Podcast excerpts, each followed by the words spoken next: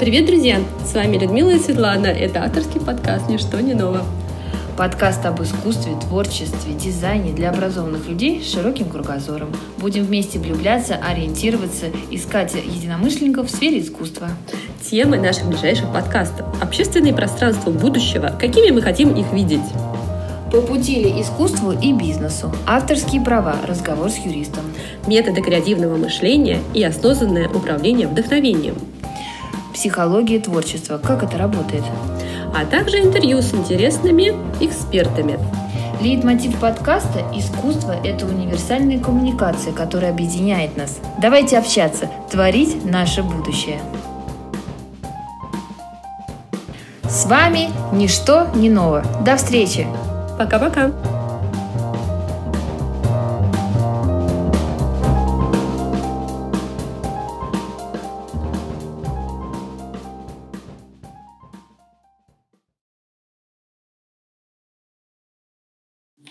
Привет, друзья! С вами Людмила и Светлана. И это подкаст «Ничто не ново». Сегодня мы поговорим о творческом мышлении, развитии креативности и обсудим тему вдохновения. Что же такое вдохновение? Это озарение свыше или способ мышления, да, некий навык мышления? И мы пригласили сегодня к нам в гости Ивана Дьяченко. Иван — партнер школы инноваций креативного мышления «Икра», командный и персональный тренер, креативный директор, преподаватель креативного мышления, спикер, автор и ведущий курсов по целеполаганию, креативному и критическому мышлению. Иван, расскажи, пожалуйста, о себе, чем ты занимал, занимался в начале своей карьеры и как пришел к креативным методикам. Я жалею, что не пришел к ним раньше, пришел к ним поздно довольно. А, я всю жизнь так или иначе проработал в креативе, так вышло. А, у меня был собственный бизнес креативный. А, я работал на дядю на стороне клиента некоторое время в фэшне. Это было недолго. И э, основную часть жизни проработал так или иначе креативным директором в агентствах. Ну или на похожих каких-то должностях. Чуть больше стратегии, чуть больше креатива, всегда по-разному практически всю свою жизнь я провел вне э, системного креативного мышления, двигаясь интуитивно, двигаясь на таланте э, своих партнеров, своей команды, зачастую на, на воле, на прорыве, на кейсах, на, на краже и так далее. То есть на каких-то классических вещах. Ну, как бы дизайнеры, копирайтеры крадут не хуже, чем художники. Да, надо красть как художник, это точно. Да, и вот э, на этом на всем как-то э, проехал всю свою сознательную карьеру. И только в последние годы стал осваивать системное мышление, э, дизайн мышления стал подключать, латеральное мышление – прежде всего. И э, ситуация стала значимо меняться к лучшему. Uh-huh. Самое главное, что я начал получать, во-первых, удовольствие больше от собственной работы. Во-вторых, в единицу времени системно получается сделать гораздо больше. То есть там, где ты просто ну, копаешь слепую, здесь как uh-huh. будто бы у тебя есть железная рамка, которая показывает тебе, где лежит клад. Uh-huh. И не нужно копать во всем поле, можно сильно сузить зону поиска. То есть это все-таки зависит от того, что ты стал со временем более точно ставить себе задачу сам себе?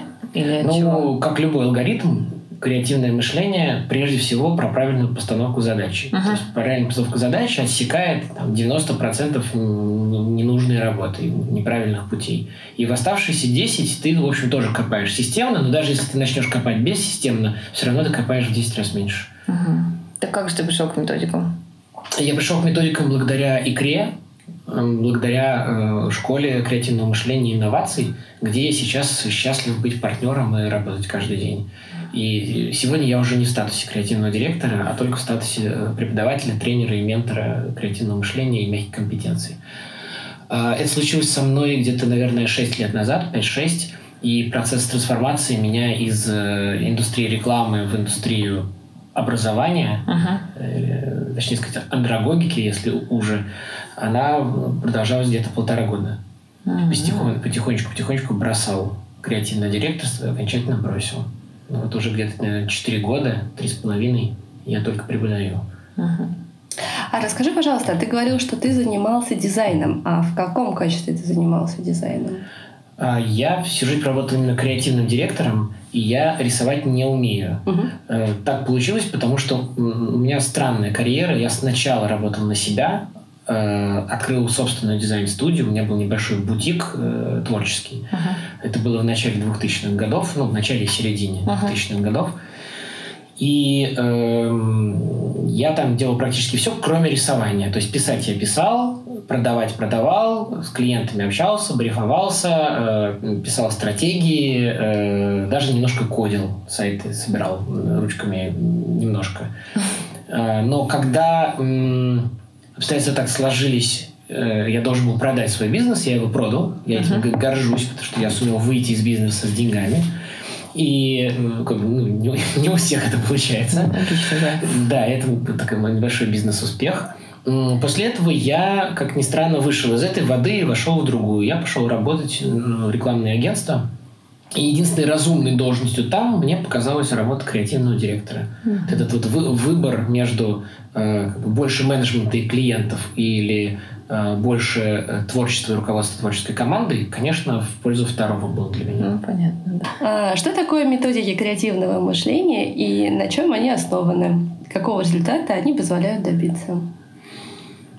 Ну, Креативные Почему? методики, ну давайте сначала сразу исключим, раз уж мы про системное мышление говорим, Да, мы да, включим в класс. Это разновидность алгоритмов, мыслительных алгоритмов. А, Это э, костыли, подсказки, двигаясь по которым, используя которые, ты приходишь к результату значительно более предсказуемо. То есть речь не идет о том, что это каким-то образом как на какой-то наркотик, раскрывая тебе что-то, чего не было раньше, да, как, по крайней мере, при- принято к ним относиться. Нет, э, здесь речь идет о том, что ты просто совершаешь правильные действия, тебя удерживают в некой конве. Но эта канва, она не просто так возникла на свет, это результат большого количества итераций, пройденного творческими людьми в какой-то определенной зоне. Как писать, как рисовать, как придумывать новые образы, как доносить смыслы через графику, через текст, через а, там, одно, короткий текст, подробный текст и так далее. То есть кто-то до вас, там, ну, на, на самом деле там, сотни тысяч, но вот, например, в фокусе внимания автора методологии э, ну, там, сотни тысяч человек, с которыми автор успевает пообщаться, поговорить и так далее, они проходят какой-то путь, какой-то творческий маршрут. С помощью автора методологии они могут его отрефлексировать, они могут его увидеть, сделать такой реверс-инженеринг, понять, а как они думали, чтобы прийти к результату. И оказывается, что пути к результату наиболее эффективные, они повторяются. Они повторяются у разных людей в похожих ситуациях. Люди думают определенным образом, и это, о, удивительно, приводит нас к успеху. Вот отсюда, из фактуры, из жизни, рождается алгоритм. Он так родился у всех. У Дебона на э, фасилитации э, встреч и на понимании Дебона, как устроен человеческий мозг. Да? Э, У Альшулера, который делал реверс-инжиниринг э, пат- патентов советских и международных, ну, за- западных. Ну вот, хотя это был Советский Союз, но вот сделали, насколько я понимаю, человеку доступ. Слушай, а я правильно понимаю, то есть это какая-то фокус-группа, на основании эм, построения идей которых делается какая-то аналитика и Это не выстраивается обязательно схема? фокус-группы. Человек просто может наблюдать за деятельностью Группа людей, людей. но обычно это действительно годами происходит. Группа или одного человека. А как отбираются люди, за деятельностью которых наблюдают? Ну, у всех по-разному. В случае с Альшулером это была, э, с одной стороны, естественная среда, потому что он сам инженер. Он мог наблюдать за собственным мышлением. Это ТРИС. Трис, да, Альшулер, да, Генрих Самуилович, который автор Трис, э, советский инженер. И он сам инженер, он сам изобретатель, у него есть патенты, и э, он э, как бы работал, это его профессия. Но в какой-то момент он задал себе вопросом, если люди в как бы схожих э, изобретательских ситуациях изобретают схожие вещи, значит, они, возможно, думают схожим образом, каким? Вот это реверс-инжиниринг, то есть возвращение назад Назад. и анализ, рефлексия того, что с тобой происходило, как двигался твой мозг. И это прекрасный способ изобрести изобретательский алгоритм. Извините за тавтологию. Ну, понятно, да. Ну вот. А, Дебона э, общался с бизнесменами. И э, Дебона автор э, литерального мышления. Вот. Кто еще там? Хасса Платтер, не знаю, я тоже ну, как бы ни, ни за, ни за кем со свечкой не стоял, не знаю, как конкретно создавалась методология, но у всех авторов методологий за плечами масса э, личного жизненного опыта, э, творчески бизнесового обычно, так или иначе. То есть нужно что-то сделать определенное. Вот этот контекст, что ты к определенному времени должен выгрузить результат, отвечающий определенным характеристикам. Иначе тебе будет плохо, так или иначе. Вот, от расстрела до штрафа. Вот где-то в этом диапазоне. Ты Прекрасно. точно как бы понимаешь, что э, тебе нужно срезать углы, mm тебе нужно двигаться быстрее к результату. Просто кто-то просто срезает и живет, и молотит вот так всю жизнь, а да. а кто-то выделяет специальное время, чтобы посмотреть, а как это у меня получается. То есть рефлексией занимается, рефлексией рабочего процесса своего. То есть э, получается, что креативному мышлению можно научиться? Конечно. Креативному мышлению можно научиться. И в этом смысле, э, как и любому алгоритму другому, вы... Э, но это научение, как и многие, не все, наверное, другие типы научения, она предполагает, что вы проходите определенные снова и снова практические круги. Такие mm. практические круги ада.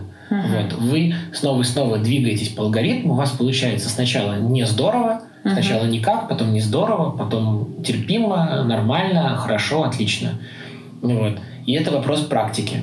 Просто наработки. Опять же, практики не ручной, uh-huh. а практики э, правильных паттернов в головном мозге. То есть нужно наработать нейронные связи, чтобы они двигались легко.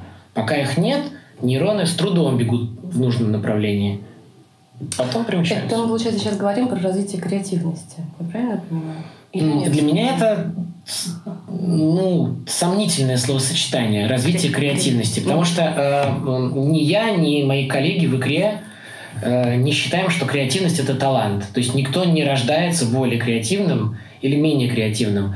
Э, э, когда мы говорим сейчас, в наши времена вообще нужно быть осторожнее со словами «никто не рождается», потому что Бог его знает, что сейчас откроют и скажут, и выяснится, что мы все там изначально чего-то предопределены даже и так далее. То есть сейчас открытия в этой области нейрофизиологии могут быть любыми. Это. Вот. Может произойти что угодно, и парадигма может меняться на глазах. Но, как кажется, давайте мягче, как кажется, эм, э, никто специально не питается в детстве правильно или неправильно, чтобы стать креативным директором или художником. Никто, э, может быть, наверное, сильно влияет воспитание, когда тебе либо дают свободу в детстве, либо не дают свободу в детстве. Поощряют деятельность или не поощряют? А, деятельность, во-первых, в принципе, а во-вторых, э, поиск новых путей. Вот. Мои родители, например, моя мама не поощряла, к сожалению, поиск нового. Она говорила, учись делать по правилам. И это не сыграло хорошую службу, вот. но это вопрос еще поколений, ну, того, конечно. как выросли сами родители, какие у них установки, разумеется. Вы сейчас своим детям делаете какие-нибудь замечания? Да, ну, ну, какие-то замечания я делаю своему сыну, конечно. Но э, всячески поощряю поиск новых вариантов решения проблемы. Стараюсь подтолкнуть его каждый раз поехать э, на занятия новым маршрутом, в Москве. Mm. Хотя бы. Ну, ему только что 14 исполнилось, вот он осваивает транспортную систему. И э, это небольшой способ э, чуть-чуть э, расшевелить э, паттерны. Ну, кстати, интересный пример надо взять на выражение. Спасибо. Хорошо. Вот на самом деле подошли к вопросу вплотную по поводу э, навыка и таланта. То есть вот все-таки креативность это талант или навык? Ну, вот ну, и ну, интуиция или логическое мышление? К чему вы больше склоняетесь? А, вот это сейчас... Это такие две вещи противоположные. Это, это четыре вещи противоположные. Хорошо, четыре. Значит, э, конечно, повторюсь, мы считаем, что это точно не талант. Это прежде всего навык. Просто как и с любым навыком, на кого-то он ложится быстрее, uh-huh. на кого-то он ложится медленнее. Есть люди, наверное, на которых вообще не ложится, ну или с какими-то огромными усилиями. А есть люди, которые автоматически, если хотите, интуитивно, подсознательно проходят по алгоритму и выдают результат. Просто это происходит незаметно, очень быстро. Uh-huh. Вот перед вами два человека, которые готовы решить вашу задачу. Вы им говорите, изобрети новый стул. И один тупит, условно говоря, ну, не знает, что предложить, у него там страх белого листа, он там морщит лоб, уходит думать, а другой начинает на ходу вдруг выдавать идеи нового стула. А, как бы, да, снаружи можно повесить какой-то маркер, сказать креативный второй и некреативный первый. Но на самом деле, как, как мы это понимаем в игре, или как я это понимаю, э, речь просто о том, что алгоритм, который нужно пройти для того, чтобы придумать новый стул, у человека номер два просто происходит автоматически. Он его не рефлексирует как алгоритм, он не берет бумажку, не пишет, не открывает никакой презентации со слайдами. Он просто думает в определенном порядке и выходит с идеей. Если его спросить, возможно, он отрефлексирует и скажет, как он думает, а может быть и не может этого сделать. Но это не значит, что нет алгоритма. То есть он все равно поставил себе вопросы, он позволил себе, скорее всего, некий прыжок, позволил себе пофантазировать, то есть э, создать нечто невообразимое, а потом вернулся в реальность, скорее всего, и превратил нереализуемое в реализуемое. Ну, упростил его, не знаю, абстрагировал, поменял детальки, что-то устранил, убрал, подрихтовал, и получился новый стул. И у кого-то это происходит, там, нужно там, две секунды, чтобы это сделать, кому-то нужно два дня. Да. Но это не вопрос таланта, это вопрос отработанности. Вот. Просто кто-то, возможно, отработал в детстве, когда ходил на кружок рисования. И этот алгоритм зашел в голову, и теперь там живет. Даже, может быть, как бы э, хозяин не в курсе, что у него внутри живет э, такой алгоритм. Сейчас мы точно знаем, как э, ну, на этом уровне сложности работает мозг мы понимаем, что действительно есть цепочки нейронов, они передают электрический сигнал, и есть наработанные цепочки и неудобные такие, не, странные, через как бы, когда нейрончики посылают эти связи, эти электронные сигналы через чащу, не по тропинкам протоптанным, а сквозь чащу. Им не хочется, это не проходит, не идет. Вот. Э, это действительно так работает. Насколько я понимаю, это научный факт. Uh-huh. Соответственно, когда вас спрашивают, э, как, как сделать стул, если вы двигаете, если у вас тропинки протоптаны так, что они к новым стулам, стульям не приводят, вы их не изобретаете. Если вы специально не взломаете, не хакнете мозг свой, не начнете специально через чащу продира, заставить его продираться через чащу. Если вы э, протоптали себе тропинки в области, я не знаю, латерального мышления, то есть ваши нейроны спокойно, например, э, воспринимают вопрос, а как насчет стула вверх ножками? Вот кого-то это ставит в тупик, для кого-то это чаще. А для кого-то это не чаще, это уже протоптанная тропинка. Туда легко бежать. И человек спокойно, первым делом, сказали, новый стул. Он такой, перевернуть. Есть ли в этом какой-то смысл? Ага, как насчет того, чтобы сидеть на, на, на потолке? Угу. Где мы можем сидеть на потолке? Ну, например, в космическом аппарате. О, стулья при, при, примонтируем к тому месту, где будет потолок. Вот он изобрел, я сейчас, я же не готовился, вот я только что изобрел новый стул. Я же ответил на вопрос. Ну, какой бриф, такой креатив. Ну да, вот. да. Значит, вот а, как бы, как я это сделал? Я позволил себе мысленно перевернуть стул и не э, злобно отбросил и сказал, что за чушь, так не бывает, это никому не нужно, а позволил себе повисеть с этой мыслью немножко. Потому что в этом направлении переворот, инверсия, в этом направлении у меня в голове протоптана тропинка. Uh-huh. Вот и все. Но я ее сознательно протоптал. Но кто-то ее протоптал бессознательно, кому-то протоптали в детстве. Кому-то вот в игре мы протаптываем. Интересно. Я просто все время думала, что вдохновение это вот озарение свыше. Ну да? вот, вот на Бог послал это, идею. Это, это вот полный... Э, совершенно не так. То есть... Я поняла, да? То есть вдохновения нет? Ну, смотря что мы имеем в виду под этим словом. Ну, вдохновение явно, как бы, безусловно, противоречит системному мышлению. Uh-huh. Да, это как бы ну, ан- антитезис да, системному да, да. мышлению, да. И если мы верим в системное мышление, да, мы, наверное, не должны верить э, в вдохновение. Ну, это как, я не знаю, там, э, классический ученый, как считается, да, должен быть неверующим. Ну да. Вот. Там, атеистом, скажем, да. Вот. Но на самом деле это в жизни это не так. Жизнь гораздо сложнее. Ты можешь э, понимать, как работает Вселенная, и это тебя приводит к мысли о том, что она должна была быть создана. Mm-hmm. К примеру. Здесь то же самое – если вдохновение, сейчас вот прям напрямую отвечаю на твой вопрос, если вдохновение, э, под вдохновением иметь в виду готовность мозга двигаться странными путями, неожиданными, неочевидными, и просто его готовность да, принимать этот сигнал от самого себя, сам себе посылает, сам быстро принимает, да, то это вдохновение. Но это просто алгоритм, сработавший за миллисекунду. Да. Вот и все вдохновение. Так оно есть. Ну вот это, ну, вот это оно, хорошо. Просто микроскоп надо включить и посмотреть, а что там произошло в голове. Угу, хорошо.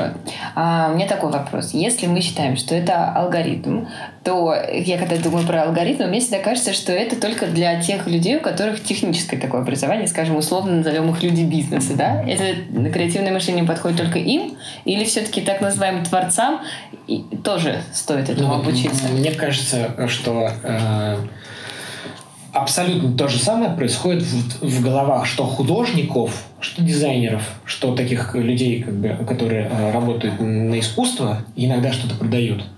Uh-huh. И э, ну, я точно знаю, я работал в этой индустрии довольно долго. Э, у арт-директоров есть прекрасный, ясный набор э, техник, которые они используют. То есть, да, конечно, человек сначала старается интуитивно что-то сделать. Там изобр... нужно изобразить холод. Нужно, чтобы от макета веяло холодом. У него есть некий личный опыт, есть насмотренность, он вспоминает, чувствует, он берет там, белым, нет, белый что-то непонятно, серым, да, если он не приходит к результату вот простым, быстрым способом, действительно, интуитивно, но опять же, это просто срабатывание наработанных практик происходит. Если нет, что он делает? Он э, включает э, инструментарий, творческий. И он совершенно, это, это просто здравый смысл. А там те же самые вещи. А, а что, если это метафора? Возьми метафору, используй. Или э, предположим, что, там, не знаю, вспомни анекдот на эту тему и используй анекдот. Или возьми семантику слова, покопайся в семантике слова, вытащи корень, там что-то еще, к чему тебя это подводит. Э, там, скажем, не знаю, возьми антитезу принцип антитезы. Наоборот, сделай все горячим и в середине только холодненькое что-нибудь, да, там льдышка в огне, да. Ну, вот, э, и все. И этих приемов, их на свете, ну, я не знаю, несколько десятков. И вот внутри этих нескольких десятков ты абсолютно свободен. Ты можешь создавать сотни решений. Прям интересно, я прям задумалась. Прям, да. А, на самом деле, я вот хотела уточнить, а как э, выбирать результат, как, как оцениваются результаты идей, э, как это, идей, да, вот у меня есть много идей, я не знаю, какую идею выбрать, какая лучше, как это оценить. Вот, например, даже там изобразить холод, там куча вариантов, как изобразить холод. А как выбрать? Ну, вот этот вопрос гораздо сложнее, чем э, предыдущий. У меня бывает такое часто, что вот я придумала кучу вариантов, и мне ни один не нравится. В итоге я все, все, все, все выбрасываю, расстраиваюсь, вообще ничего не делаю. Все, все, все плохо. Наша стандартная работа. Ну да. Ну, э, тут, наверное, два пути. Можно выбирать сердцем, это тот вариант, который ты сказала. А, эм, наверное, вы разговариваете с человеком, который э, все-таки, наверное, склонен думать, что сердце не думает. Все-таки, наверное, сердце не думает. Думает все тело. Вот с этим я, наверное, бы согласился. Думает все тело, и тело примеряет полученную работу к себе, и оно понимает каким-то образом, что это не то, что нужно. Вот. И мы называем это интуицией или, говорим слово «не нравится». То есть наше тело это целиком это не принимает. Вот это выбор сердцем. А если ты хочешь, по каким-то причинам тебе нужно, ты решила, что ты будешь выбирать умом, то ответ очевидный на этот вопрос – это критерии. Слово «критерии» является ответом. До начала, до старта творческой работы ты должна обозначить критерии, по которым ты будешь выбирать результат. Свой ли, чужой ли, неважно. Э, это нужно делать заранее, чтобы потом, когда нужно будет эти критерии сформировать, если ты решишь их сформировать позже, когда работа уже сделана, то интуитивно будешь их формировать так, чтобы победила та идея, которую ты и так внутренне уже выбрала. Чтобы этого избежать, то есть это опять будет нравиться, не нравится. Но если ты решила, что ты хочешь этого избежать, критерии нужно сформировать заранее, пока идеи еще нет. Ты себе говоришь, я выберу идею как то, по трем критериям. а. Критерий. Ну, например, как передает холод? Вот. Надо создать холод. Насколько это ну, если так заключить бри- бриф... Э, э, передают идею холода. Ну, тут уже опять ответ в твоем вопросе заключен. Покажи другим людям. Ты не должна выбирать. Хорошо, а какие-то. Покажи другим людям. Ну вот. Если говорит, я должна чувствовать холод, ну, если ты чувствуешь холод, работа решена. Если ты не чувствуешь холод, надо идти и работать снова. Ну, то есть тут все э, э, понятно. Если ты хочешь добиться чувства, то ты должна его испытать. Ну или другие люди, твои клиенты, должны его испытать и об этом сказать. Вот. Это очень просто. А если, ну, в смысле, сделать, легко сказать, но сложно, сложно сделать, разумеется. Ну, вот. А если все-таки посложнее, то есть какая-то комплексная, ну, комплексные критерии, то их лучше перечислить заранее. Можно им даже развесовочку сделать. Сказать, что мне нужна идея, которая легко воплотима. Во-первых, что значит легко? Сколько это в деньгах?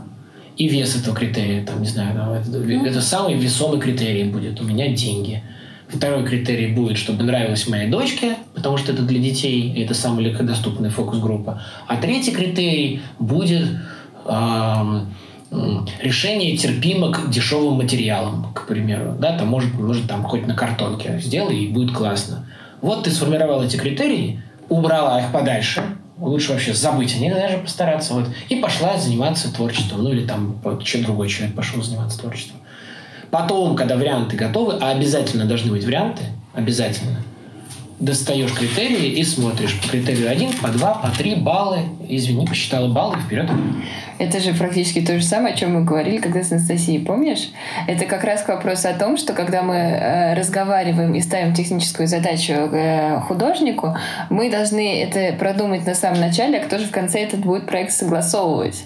Это вот как раз сейчас Иван прям вот четко сказал про это какой, какой последний э, человек в компании, который будет принимать это, этот проект, да, и какие у него системы ну, ценностей. одно из критериев. Да, да, да. Но это прям это сам. Но это получается, оно и есть, да, правильная постановка задачи на самом начале. То есть тебе нужно настолько сузить круг потенциальных вообще возможностей, которые может быть, чтобы они тебя максимально привели к твоей цели, да? То есть получается, если мы подведем итог вот этого всего, да, я правильно понимаю, что нужно сначала сформировать э, задачу, критерии оценки результата, накидать несколько вариантов и потом уже оценивать по бальной шкале, ну, каким-то баллам в соответствии с э, критериями, так? Ну, конечно, вот можно, этапы. можно, вот, да, этапы такие, просто на последнем этапе можно обойтись без критериев, там тоже есть э, несколько вариантов, можно обсуждать, можно устроить открытую дискуссию, можно показать в фокус-группе, можно сделать тесты строгие, да, показывать людям и просить голосовать их, да, сделать рейтинговое голосование да, по решениям. Можно строго применить критерии формально. На самом деле, ну, вариантов много. Этим хорошо. То есть кто-то до вас придумывал много вариантов и уже разложил, в каких ситуациях, как лучше действовать. Вот. В этом ведь и суть, вот, я вот, наверное, хотел бы об этом сказать.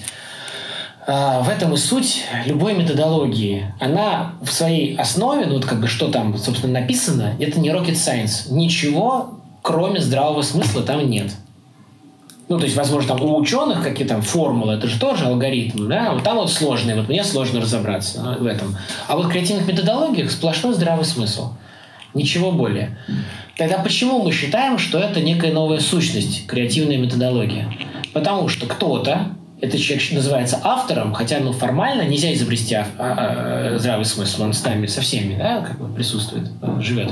Какой-то человек просто взял на себя труд а, посмотреть за другими людьми, вынуть последовательность действий, попробовать на других людях, то есть провести много экспериментов, выбрать наилучший путь, наилучший маршрут – описать его словами, так, чтобы это стало понятно, упаковать это все в методологию, научить людей, научиться ее рассказывать, вот с этого, и написать книжку, например, да? Вот с этого момента мы говорим, что методология есть. И вот Альшулер выполнил эту работу, Дебуэн выполнил эту работу, Хасса Платтер выполнил эту работу, там кто-нибудь еще тоже наверняка ее выполнил. Вот. И возникает методология. Но когда смотришь, там сказано «переверни», там на третьем шаге переверни, захлопни, отхлопни. Подожди, я же и так знаю, я вот так умею. Ну, умеешь, молодец, что не делаешь? Делаю. Значит, не вовремя. А как определить вот это вовремя или не вовремя? Ну вот методология, она отвечает на этот вопрос. А, вот, вот, вот за, за тебя кто-то попробовал тысячу раз. Ну да. Слушай, а вы всему этому в игре учите? Да.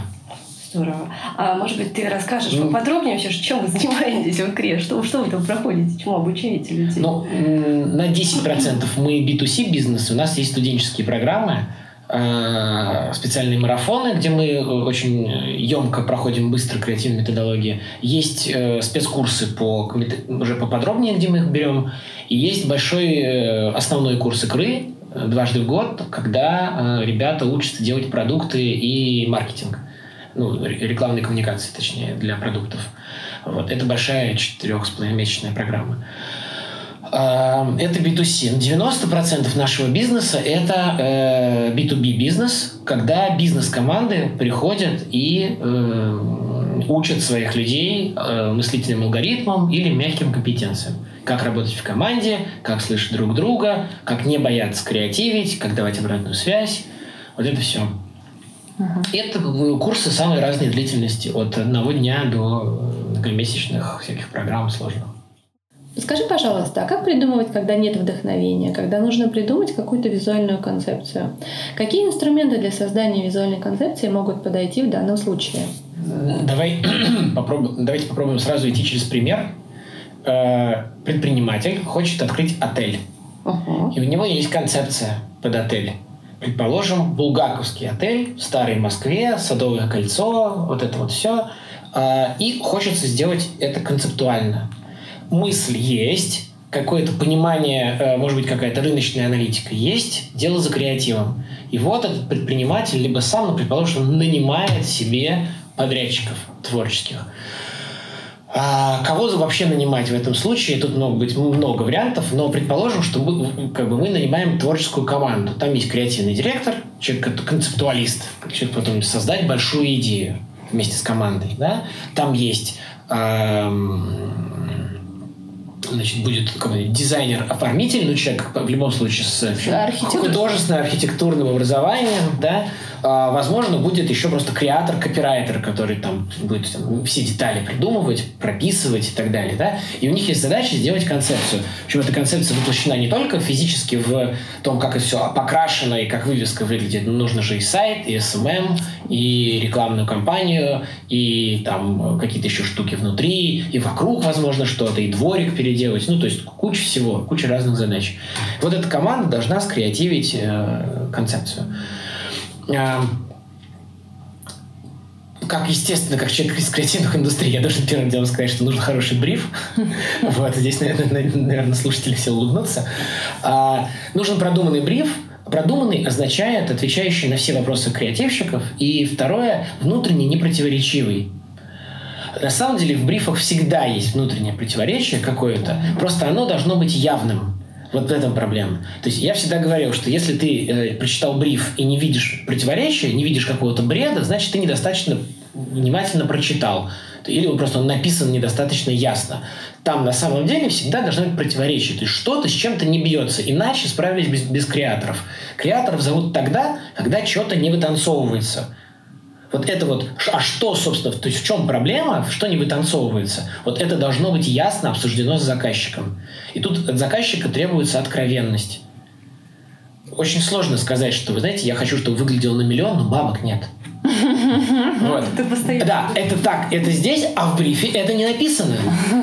И потом по этому критерию будет приниматься работа, а люди в ус не дули, они не думали об этом. Они отвечали на задачу, сделайте как в те времена. Вот, пожалуйста, ну тут на миллион долларов. Что мне принесли? А что не так? Вот. Поэтому нужно быть откровенным. В брифе все должно быть это разложено, указано. Нужно ответить на все вопросы и быть честным. А все, дальше как заказчика вывести на чистую воду? Да как у него узнать, то, что вот реально он скрывает ну, как это прийти, он же, он же сам иногда не осознает, что, что, что, что да, мешает. я бы сказал, наверное, что это больше всего похоже на коучинг-сессию. Должно быть. То есть каждый дизайнер еще должен быть коучем. Психологом заодно. Психологом точно. По крайней мере, креативный директор точно должен быть психологом в какой-то степени. То есть он не должен лечить, да, но э, как раз ни в коем случае не нужно лечить. должен. Диагноз, да.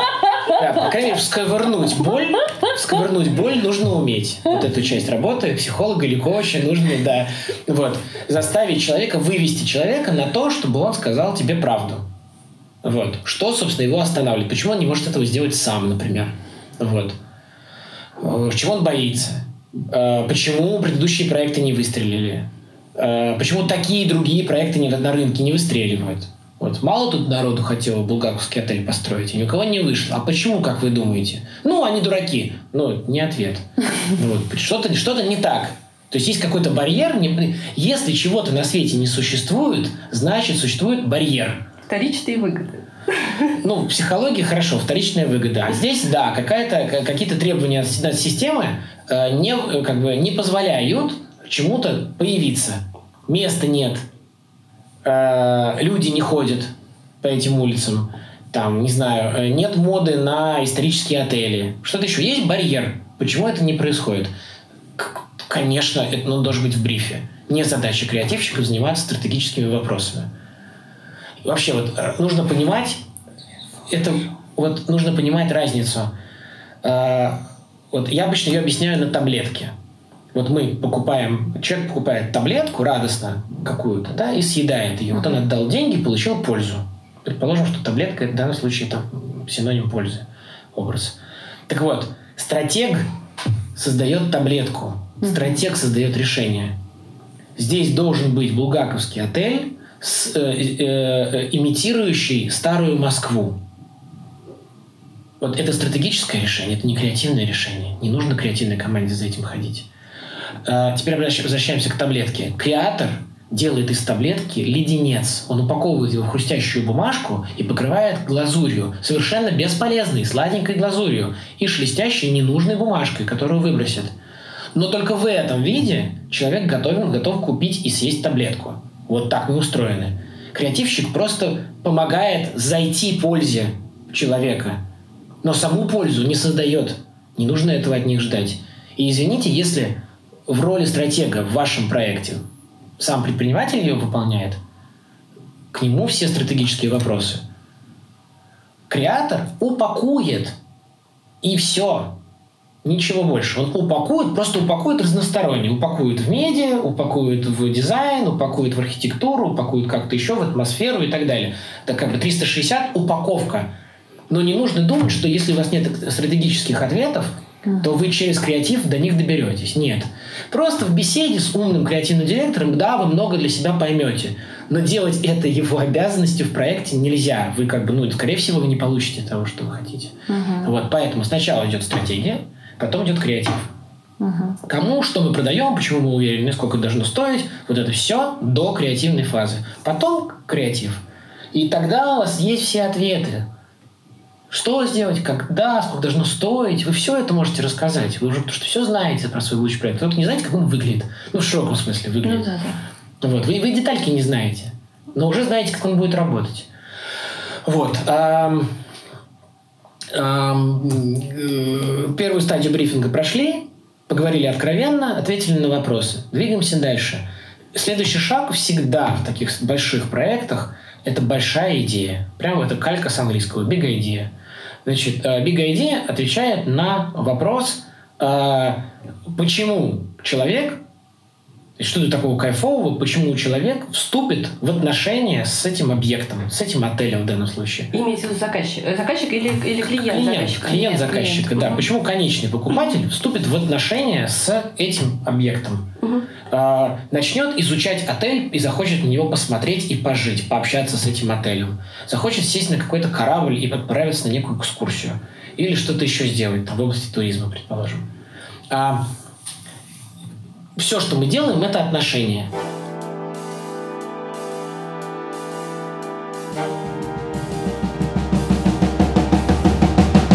Предположение о том, что люди вступают с предметами, с брендами, с продуктами в отношения.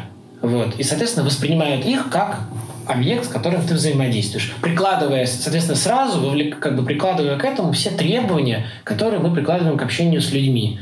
Нам нужно понимать смысл происходящего, нам нужно понимать характер, нам нужно понимать э, формат общения, что будет происходить. Мы беседуем, деремся, плачем вместе, какие у нас отношения, близкие, далекие и так далее. Вот это все описывается в большой идее.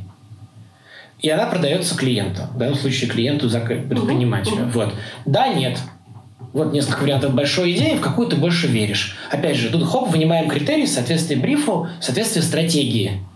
Приложили одно к другому, посмотрели, ага, вот эта версия большой идеи максимально соответствует стратегии. Приняли, погнали в детали. А дальше она как, либо как мы можем метафору дерева, то есть большая идея – это ствол. А дальше все детали – это веточки. Как нам рассказать, ну, мы предположим, э, скажем так, э, наш отель – это полное стопроцентное погружение в Булгаковскую Москву.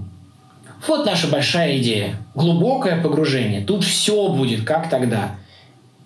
И, и эта концепция, ну, в данном случае синоним концепция или большая идея, она отвечает на все вопросы, нужно только вопросы задавать. Какие будут стены тонкие? Вы уж простите. Все будет слышно. А каким будет ресепшн? Э, бумажным, не диджитальным. Каким будет э, портье? Швейцар. Каким будет внешний облик? Что будет в SMM? Да эти вопросы, да вот не нужно вообще 10 пядей во лбу, чтобы сесть и просто, ну, вот именно покреативить. Так, что там у нас Москва Булгаковская? Вывески магазинов, тема для SMM, канает. Ну, выходите в расходящуюся стадию мышления и погнали. Булгаковская Москва – полное погружение. Брусчатка, э, э, ять, э, э, там старые вывески, грязь, э, лошадь насрала на крыльце. Все, вы тур тур тур тур тур тур тур тур Что придумывать-то? Ну, то есть, как бы дальше идет техническая работа, и очень много, она сложная, но как бы, но, но все же ясно. Ну да. Вот. Если принята концепция. Вот. А Здесь есть подводный камень. Э, Принимая концепцию, зачастую клиент не понимает до конца, во что вписывается. Да. Вот. А почему? Потому что эм, ему как бы нравится эмоционально. Вот, О, погружение, клево. А вот то, что реально какашка будет лежать конская вонять, ну, как бы у крыльца, он к этому не готов. И вот начинается потом, да, да, начинается потом, что из 100 решений 95 вычеркиваются. И скажите, пожалуйста, кто должен за это заплатить? Кто? Кто?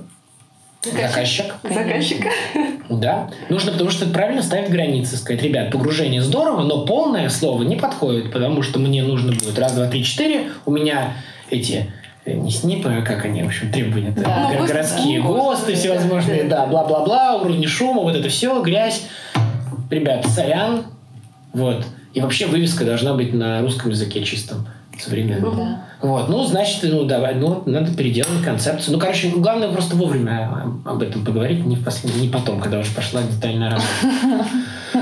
Вот. Сроки горят. Да. Вот и все. То есть большая идея, потом ее детализация через конкретные вопросы. Ничего сложного. А если применимо к нашим так называемым художникам, которые, э, как это, используя миф, нестабильны, можно ли, используя креативные техники, их удерживать как-то на плаву, не давая им провалиться куда-либо? Но мы же в начале нашего разговора сегодня выяснили, что вдохновения нет. Так что здесь вот сейчас будет, мне кажется, поддерживать эффективную работу? Да, да, да. Давайте вот о чем я скажу. Да, я, я, я понимаю вопрос, но, к сожалению, в, два слова не смогу ответить. Отвечу чуть поподробнее. Хорошо. В два- В 22. Хорошо. Креативные, это очень важный момент. Креативные методологии работают, когда человек находится в безопасности. Потому что префронтальная кора наша включается тогда, когда все базовые элементы безопасности удовлетворены. Мгм. Мы креативим корой головного мозга. Да. С- С основ. да, да, Креативим да, корой да, да. головного мозга. Собака не креативит. Мгм. Кора головного мозга включается, когда э, ретикулярная формация, такая очень маленькая Да, зона да, да, нашего да, да. мозга, допускает туда информацию. Она допускает туда информацию тогда, когда эта информация не содержит в себе простых стимулов, которые могут быть отработаны иначе. Бей, беги, замри, и вообще как бы закройся, замолчи, сиди тихо спокойно. Мгм. Вот. Соответственно, сначала мы разблокируем кору головного мозга Мгм. на работу, а потом она начинает работать. Мгм. А, а теперь от- э, понятная мысль? Да, Да, но у меня сразу куча вопросов. То есть, Можно? при- смотри, да, да, давай я как бы сформулирую тогда э, некую, э, как это, не, не аксиома, а максимум. Мгм. Э, креатив начинается тогда, когда тебе хорошо. Ага. Вот. А, а дальше встает вопрос, а как же быть с э, как бы, творческими состояниями, которые э, как бы, принято считать там странными, ну вот, трудными там, и так далее. Для меня это большой вопрос. Я попробую дать какие-то гипотезы. Я, у меня нету такого, не настолько я в этой зоне сейчас, и ответов да, уверен. Да, Странные, трудные состояния – это что? Состояние Депрессия. Депрессия, да. Стресс, депрессия. Художник в депрессии. Почему художник не работает в депрессии? Абсолютно понятно, исходя из моей посылки, да, что да, депрессия да, да. – это небезопасность. Да. Депрессия – это когда кругом, кругом все плохо. Плохо. Все плохо, э, кора не работает как надо.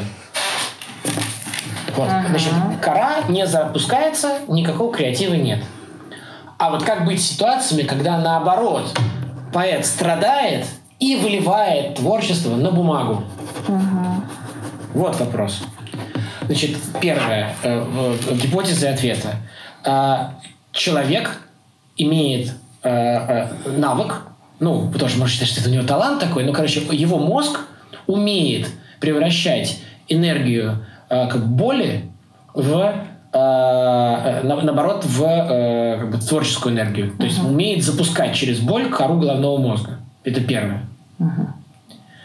Второе.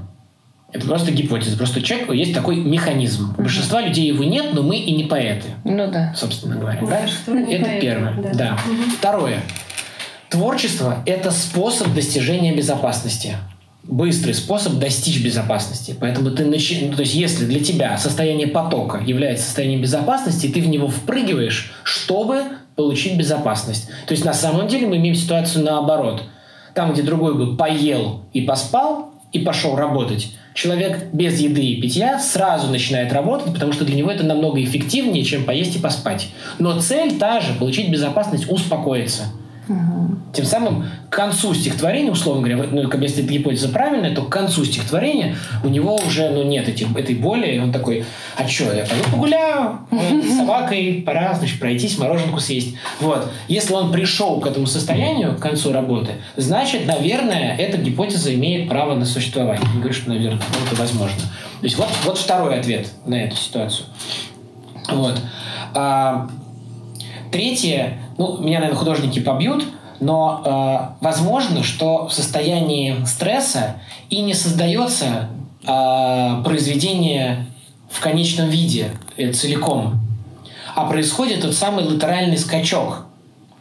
Э, я сегодня упоминал этот термин, но на самом деле говорил о нем, когда я говорил, что человек, э, человеческий мозг у некоторых людей позволяет себе представить перевернутый стул. Uh-huh. Вот это латеральный скачок. Вот. Эм, состояние стресса, наверное, может выкинуть человека в состояние провокационной идеи. То есть он может нарисовать сейчас условно вот что-то, где один глаз больше другого. В жизни так не бывает, а вот у него сейчас так. Это ведь э, как бы э, это мы сейчас решили, и я с этим согласен, что это произведение искусства. Но когда-то это было только, как мне кажется, это было только прототипом, это было только заготовкой, это было только шагом на пути к, результату, а не конечным результатом. Ага. Ну, то есть, пойди в 19 веке, продай э, э, современное искусство. Ну, ничего ты никому не продашь.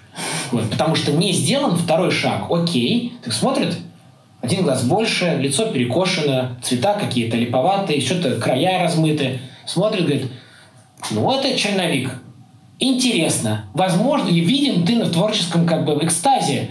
Круто, мужик, продолжай работать. Я говорю, ребят, какой продолжай? Это уже конец. Я уже, ну, я в сумасшедший дом. В каком смысле? Ну, действительно в сумасшедший дом, потому что человек подпрыгнул в состояние свободы, да, а, это не соответствует стандартам на тон и прыжок, то есть стандарты все вот здесь вот, вот мы все ходим по полу, а он подпрыгнул по потолку, он вышел из стандартов за счет тяжелого состояния опьянение, наркотическое состояние, депресняк, эмоциональный стресс, переживания, что угодно. Он вышел из состояния нормы, но оказывается, там можно остановиться и продать то, что получилось там. В бизнесе фиг продадите. А в искусстве можно там и зависнуть, не приземляться. Оказывается, это тоже продается. Потому что эти штуки ну, почему продается, понятно, потому что они работают с нашим бессознательным, насколько я понимаю, потому что, ну, как бы там он выходит в коллективное бессознательное, к примеру, в этом прыжке, да, оттуда берет, вываливает на лист, в классическом смысле, там, в продуктовом, в бизнес-смысле это только заготовка, а здесь это уже сразу удар по бессознательному нашему. Просто мне кажется, что э, латеральный прыжок без приземления вполне похож на э, современное искусство в том числе. Ну или какие-то провокационные вещи, так скажем, да, тоже. Они были во все времена. Какие-то да, провокационные конечно, решения. Конечно. Вот. Это же так и есть. Потому что латеральное мышление, вот этот вот шаг, первый прыжок, так называется, латеральная провокация. Провокация. Ты провоцируешь свой мозг на создание чего-то очень странного. Просто обычно дальше идет приземление. То, что у тебя странное не купят. Но есть зоны, где странное покупают. Вот и все. Угу. Вот и все. Дальше просто способность человека без химикатов, ибо без каких-то тяжелых состояний вызывать у себя странное состояние. Вот, то есть выходить в это бессознательно обычным, ну, как бы контролируемым способом. Ну, то есть это возможно. Но мы же, да, в латеральном прыжке, мы же можем придумать перевернутый стул. Это просто слабый, э, слабый тезис. А Дали это сильный тезис того же самого. А давайте вернемся к вопросу, как с ними работать, да, наверное, да, еще да, должны да, да, об этом да. вспомнить. Как с ними работать? Ну, учитывая все вышесказанное, наверное, э, Значит, во-первых, мне кажется, что э, художники, именно художники, намеренно раздувают миф о своей нестабильности для того, чтобы к ним не приставали слишком жесткими KPI. Мне так кажется все-таки. Но это моя, из моей кочки зрения так это выглядит. Это человек, который руководил да, творческими людьми. Но не художниками. Я бы не взялся руководить художниками ага. ни за что. И, и даже в страшном сне. Вот. Мне потому что нужно к определенному времени, чтобы сделана была определенная работа. Вот. А, бренду не надо бояться рисковать. вот, кстати говоря, основная мысль прошлого нашего интервью. Да, ну вот и используйте. Значит, э, у вас есть э, человек, э, что покупается и продается в данном случае? Какой идет обмен? Вы отказываетесь от стабильности – угу. в пользу художника, угу. да, в расчете на то, чтобы получить что-то, что нельзя получить другим результат. способом. То, что вы не можете получить другим способом, это и есть риск. Вы не можете получить, вы не можете превратить 10 долларов в 100, вот, но вы можете поставить на рулетку, это случится. Но вы рискуете всей десяткой. Вот, вот эта вот рулетка, вот она и происходит, мне кажется. А, это осознанный риск, просчитанный, вы должны 10 раз перезаложиться. У вас должна быть не одна десятка, это должна быть не последняя десятка, их должно быть очень много. Вот. Вы ставили, ставили, ставили последовательно хоть с какой-то системой. Вот. Художников должно быть много, тогда, возможно, стоит этот заказ распылить и дать его нескольким художникам. Кто-нибудь да сделает вовремя. Вот. Ну, или сделает то, что нужно. Не знаю. Ну, короче, это осознанный... Ну, это вот скользкий момент, на самом деле. Но это осознанный риск, который ты пытаешься снизить. В любом случае, все пытаются снизить риски. Просто э, мы не, мы не снижаем риски, только те, которые мы не осознали. Значит, соответственно, мы осознаем риск, понимаем, что он может вообще не сделать, сделать не то, не вовремя, не того масштаба, не, не на ту тему и так далее. Хорошо, мы это принимаем, думаем, как нам с этим жить, если все риски сыграют. Предприниматель должен посчитать вариант Г, при котором все риски сыграли, все сыграли. Ничего, никакому сроку никто. Вот что я буду делать в этом случае? Если этот риск приемлем, работаем. Если ты знаешь, что ты с ним будешь делать, как ты его будешь потом вытаскивать обратно. Э, эти там, время, деньги, задачи. Вот. А, вот. Но действительно, на выходе ты получаешь что? Ты получаешь промежуточную стадию, латеральную, которую потом можно по-разному приземлять мышление классическое, да, оно идет какими-то шажками. Все этими шажками ходят чуть более системно, чуть менее системно. Но из А в точку С все идут ну, как бы по земле. Топ-топ-топ. А, латеральный э, как бы, специалист, э, художник, э, просто провокатор, там, кто-то еще, да, он подпрыгивает, он позволяет себе сбросить оковы земного притяжения, подпрыгнуть, оказаться в другом измерении, чтобы потом вернуться обратно. Да? Проблема в том, что люди подпрыгивают слабо. То есть вот разница между, там, не знаю, э, художником абстракционистом, э, художником классическим, дизайнером и там, не знаю, просто человеком, который, не знаю, просто графику рисует, да, ну, какую-то простую сидит. Вот. Между ними разница в том, что они подпрыгивают на разную высоту. И все эти высоты людям нужны. То есть все продается. Для любой высоты есть рынок. Если вы хотите увидеть идеи, которые лежат за пределами точки С, там C2, C5, C30, вам нужно подпрыгивать все выше и выше, чтобы оказаться все дальше и дальше на пути как бы решений. То есть их нетривиальность растет. Точка С тривиальная, а С10 менее тривиальная, С100 еще менее тривиальная. Чтобы туда попасть, нужно подпрыгивать все выше и выше. Конечно, чтобы попасть в точку С100, вам нужен художник, современное искусство вам нужно. Вы его зовете и говорите, взорви нам все здесь, вам нам нужен взрыв, нам нужен перелом, сломай систему целиком, сделай что-то такое, чего никогда никто не делал с нашим продуктом. Нам нужна чашка, из которой никто не может пить. Это латеральный прыжок. Сделай чашку, чтобы такую, чтобы никогда такой чашки ни у кого не было, чтобы никто не мог понять, что это чашка, пока не, не напишешь большой пространный текст рядом не повесишь, как мы это наблюдаем в музее. Да, иначе непонятно. Вот. А вам художник-график не сделает этого. Он привык подпрыгивать низко. Ну, у него такая работа. А этот человек привык подпрыгивать высоко. Конечно, я доверю делать странную чашку человеку, который привык высоко подпрыгивать. Вот. Но у всего есть вторая обратная сторона у медали. Кто выше подпрыгивает, тот хуже приземляется. Обычно. Ну, это даже в жизни так. То есть, как бы ты, в общем, выше подпрыгиваешь, тем тяжелее тебе приземлиться. Вот. Соответственно, а, с приземлением проблемы. Некоторые вообще не приземляются. На! Ну, эту, да, краску на холст. На! Продано! Вот, ну, как бы вот попрыгнул, но ничего, как бы, да, да, вот, никак, никак не приземлял. Забирайте как есть просто вот это вот, и все. Вот. А кто-то все-таки пытается потом там солнышко там изобразить, что-то привести, ну, дать какой-то понятный смысл. Это и есть приземление. Вот оно происходит тогда. Вот. А кто-то не приземляется. Ну, вы как бы вы можете купить и то, и другое. И третье, и сотое. Нет проблем. Просто принимайте эти риски на себя. Ну что же. Да. Спасибо. Вам большое спасибо. Тебе большое спасибо. Да, Давайте, нам, нам большое спасибо. Всем большое спасибо. Дорогие друзья, над выпуском для вас работали Людмила и Светлана и наш звукорежиссер Михаил Демин. Дополнительные материалы мы выкладываем в социальных сетях. Наш инстаграм ничто, нижнее подчеркивание, не, нижнее подчеркивание, ново. Также у нас есть группа на Фейсбуке, которая так и называется, ничто не ново. Группа ВКонтакте. Пишите, пожалуйста, свои предложения и замечания и обратную связь нам на почту ни четверочка тонинова собачка gmail.com. До новых встреч!